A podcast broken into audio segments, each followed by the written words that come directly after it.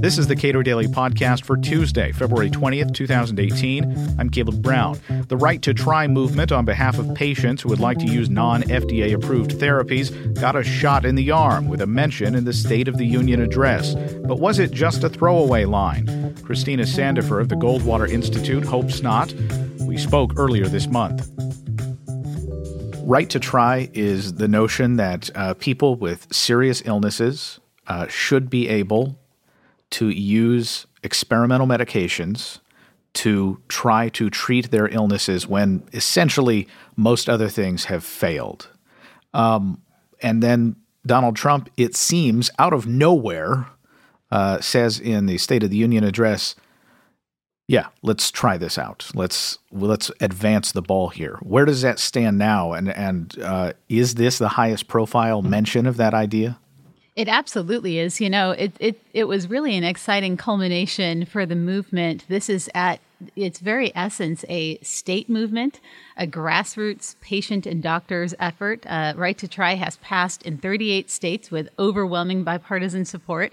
And so to get a mention by the president in the State of the Union when of over seven thousand pending bills in Congress, this is the only bill Uh, that the president mentioned in the State of the Union address, uh, I think I think that is a huge victory for patients, doctors, policymakers who really want to protect this fundamental right on behalf of patients. Um, I think it came out of the vice president's work. Um, he, you know, Vice President Pence, when he was governor, signed a right to try law uh, into law in Indiana, and has been an advocate for the movement ever since. So it's it's really a great testament to federalism to see this statewide bipartisan movement make its way to Washington, D C.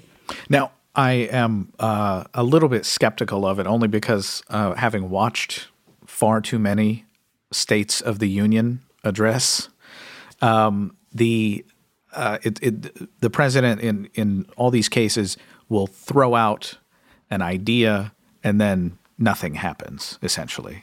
And you, you don't believe that this is one of those? Well, I sure hope not. Um, you know, this the right to try made its way to the Senate last year. The United States Senate in August passed right to try unanimously during a time when it was hard to get even Senate Republicans to agree on anything about health care. Uh, they passed right to try unanimously. Uh, it is now sitting in the House. And so, I, I, you know, I think it is very clear uh, that that these changes and these reforms are really inevitable. Patients have wanted this for decades. They have been begging Washington for decades. The F D A hasn't listened. Congress hasn't listened. And so they went to the states. And this state movement uh, has has really grown just unbelievably in the last four years. So I think the president taking note of of this um, is significant. I hope that it means that that the movement's going to move move forward, but I, I really think that it has to. I think it has nowhere else to go. Um, this is almost the de facto law of the land in every single state. And even if it is uh, merely a president recognizing some momentum, that's sort of the the key attribute of a politician is the ability to recognize when something is moving and then jump out ahead of it and pretend to be leading it.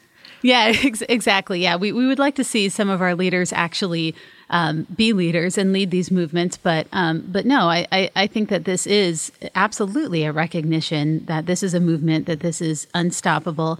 Um, you know, and again, I, I think it really is something that is a great illustration of the sort of federalism that our founders conceived of, right? That they didn't expect that every single policy change was going to start in Washington, D C. This is something that really did start in the states, and um, and it, it and it is a victory in and of itself for patients to be able to be recognized in the State of the Union, because they have been pounding on Washington's doors for decades and have gotten little to no recognition. However, we don't want to stop there, right? I mean, the, the mention in the State of the Union is fantastic, um, but now we need to see everybody follow through and make this law. So there are some related issues. You talk about uh, federalism um, and uh, the right to try and having states sort of lead the way on pushing for that. But there is a there is a related issue of physicians within states being able to prescribe or recommend uh, off uh, non-approved uses for certain drugs. And where does that stand? Yeah, that's right. This is another movement that that we've seen the states really take up. Uh, currently, under federal law, uh, it is perfectly lawful for treatments uh, for for physicians to treat what we call off-label. So this is a medicine that is fully F D A approved, unlike Right to Try, where this is experimental medication. Under off-label, it's a fully F D A approved treatment, but it's used to treat either a disease or a patient population, or perhaps it's used in a different dosage than the F D A has approved. And under federal law, that is perfectly legal for a physician to treat a patient with an off-label treatment. And in fact, it's quite common. About one in every five treatments are off-label. It's extremely common in oncology. The paradox in the law is that while physicians can treat off-label and patients can take off-label treatments, um, pharmaceutical companies can't talk about it. They can't share. They are barred by federal law from sharing truthful scientific information about off-label uses for F D A-approved drugs. So if I, as a pharmaceutical company, the one with the most knowledge about my product, know that a cancer drug for one type of cancer is also showing great promise in treating another type of cancer, I can't tell a physician about that. I can't tell a physician about the uses, about the dosages. I can't tell a physician about the risks of, of using that product off-label. Uh, that is completely barred under something that we're referring to as the F D A gag rule. And so as a result, doctors are not fully informed about treatment options that are out there for their patients. Patients are not fully informed. Um, uh, insurance companies don't know about off-label uses and oftentimes will reject coverage, deny coverage for treatments that are perfectly lawful and that could help a patient simply because they don't have the information.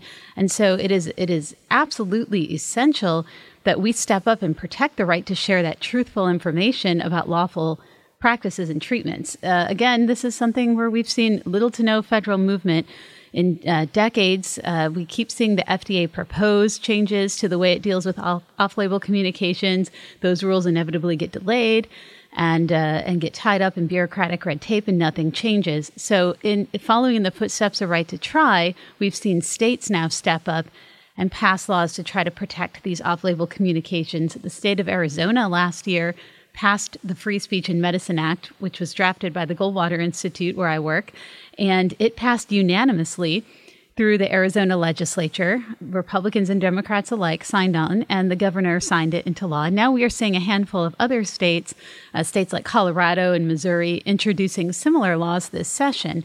Uh, and again, we're hoping that, you know, that this will spur movement in Washington to fix some of these these bureaucratic problems that just seem to run on autopilot out here without actually taking into account the real-life effects that these regulations are having on patients. And for uh, dedicated listeners of the Cato Daily Podcast, uh, a conversation that I had with uh, Howard Root uh, last year, uh, late last year, uh, that was essentially what kicked off a uh, years-long investigation and, cr- and criminal and civil trials over um, the uh, product that his company had uh, promoted, not for the uh, off-label use, but for uh, other uses that the, the feds were tr- essentially trying to pin on him.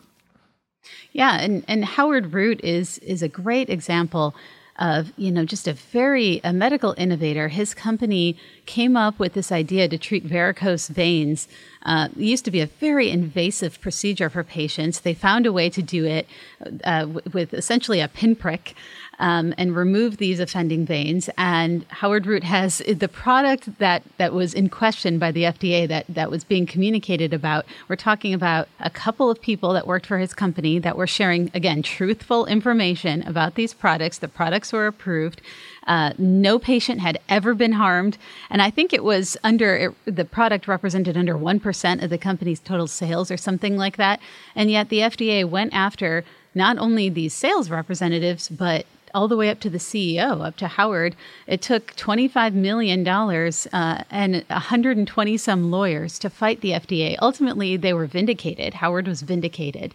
Um, but, you know, he he decided he didn't want to operate in such a, a risky environment when anything you say, when when speaking the truth can literally make you into a criminal. And so he sold his company. And now what he does, he's been at the Cato Institute talking about what he's experienced. And this is why we need to reform these laws, both right to try and off-label communications, uh, because when we have a country where the federal government criminalizes innovators who are helping patients, uh, at the end of the day, the people who are really going to suffer are those patients. And uh, is it? I would assume that that, that this creates uh, something of a chilling effect for researchers who want to work with doctors, who want to work with patients, who want to work with insurance companies to try to find options that perhaps could dramatically lower the cost of certain, uh, correcting certain problems? Oh, it absolutely does. You know, insurance companies are willing to pay for treatments that are off-label. They're willing to pay for treatments that are experimental sometimes if they know about those treatments and they know that the, that could be the best option for the patient or the lowest cost option. Um, but when they don't have the information, then not only do we not see a cost savings there, but oftentimes people are denied access to the treatments altogether because the companies aren't willing to pay. Uh, I've talked to doctors and pharmaceutical companies that have said, you know, decades ago, they used to go to conferences, medical conferences, and they would get to know doctors, and they would get to know through the doctors the patients that were being treated. And the pharmaceutical companies would listen to the doctors, and they would offer up solutions and information. They would sit together and collaborate and talk about ways that they can help patients um, with innovative treatments. And nowadays, everybody, you're absolutely right when you say a chilling effect. Everybody's afraid to have those conversations. You feel like when a doctor asks you a simple question about a treatment, you feel like you need to have a lawyer in the room to make sure that what you're saying doesn't violate federal law, even though all the information is truthful and scientific and it's about lawful treatments. And this chilling effect absolutely is, uh, it's crushing innovation in this country, and it, and it's harming patients. Where do the challenges to what you call the F D A's gag rule, where do they stand now? Yeah, you know, it's interesting. Over the past couple of decades, this gag rule has been challenged in court time and time again, and every single time that that that this gag rule gets challenged in court, the, the courts actually rule in favor of free speech. They rule in favor of the companies and the doctors and the patients and the sharing of information. And every time the F D A, to avoid any kind of meaningful precedent here, takes some kind of step, um, either to moot the case or to settle with the drug company. They'll tell the drug company that, you know, uh, we'll, we'll allow you to make this one off-label communication uh, as long as this case goes away, right? And we don't we don't have to litigate it anymore. And so as a result of this constant settlement or ignoring uh, what courts are telling the F D A, we have a situation um, where we are still have great uncertainty and companies are afraid to speak. And so that's why um, the Free Speech and Medicine Act exists. That's why we see states starting to pass these laws, because the states are stepping up. They're speaking out on behalf of patients and doctors and medical professionals and saying that we're going to protect the right to share truthful information within our state. Uh, and the more states that do that, then the more information that's going to be protected and the more likely that Washington will pay attention and will either see some sort of court case eventually make its way up to the United States Supreme Court where the decision can be decided once and for all, uh, or we'll hopefully see Congress take some action uh, or the F D A itself to eliminate this gag rule once and for all and allow patients, doctors, pharmaceutical companies to share information about these products. Is there any effort within the F D A to, in, in these kinds of cases, just uh, decide we're just – or I mean, to get just to get out of the way? Or is yeah. statute – are they bound by statute to stay in the way? Well, there is, there is a statute. Um, in fact, the, the statute does not directly deal uh, with this issue. The statute makes it a crime to misbrand uh, a drug or a device. And the way that the F D A interprets that is to say that, well, if you're speaking about uh, an off-label treatment, a treatment that, that isn't approved, even though that's lawful conduct, we're going to consider that evidence of the crime of misbranding. And so it's within the F D A's power to rescind that, uh, you know, and not and not to enforce the law that way.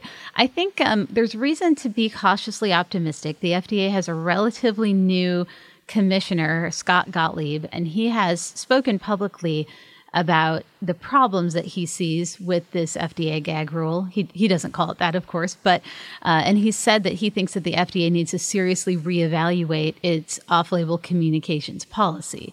Uh, so I hope that that, plus the movement we're seeing in the states and the movement we're seeing on Right to Try, I hope that will be enough pressure um, and that there will be some serious discussions about making those reforms within the F D A. Frankly, I'd like to see Congress act here. Uh, it's easier for the F D A to act, and the F D A can act quickly, but the problem is we may not always have a commissioner like Scott Gottlieb at the helm, and when somebody else comes in, it would be all too easy to turn around and crack down again on these off-label communications, which ultimately will result in more uncertainty for companies, and the chilling effect will ensue. If Congress changes the law and clarifies that this type of communication is lawful and protected speech, I think that that would go a long way to helping patients, because you won't have that uncertainty and concern about legal liability. People won't be afraid that they'll end up like Howard Root, millions of dollars uh, into litigation against the F D A. Christina Sandefur is Executive Vice President at the Goldwater Institute. Subscribe to and rate the Cato Daily Podcast at iTunes and Google Play, and follow us on Twitter at Cato Podcast.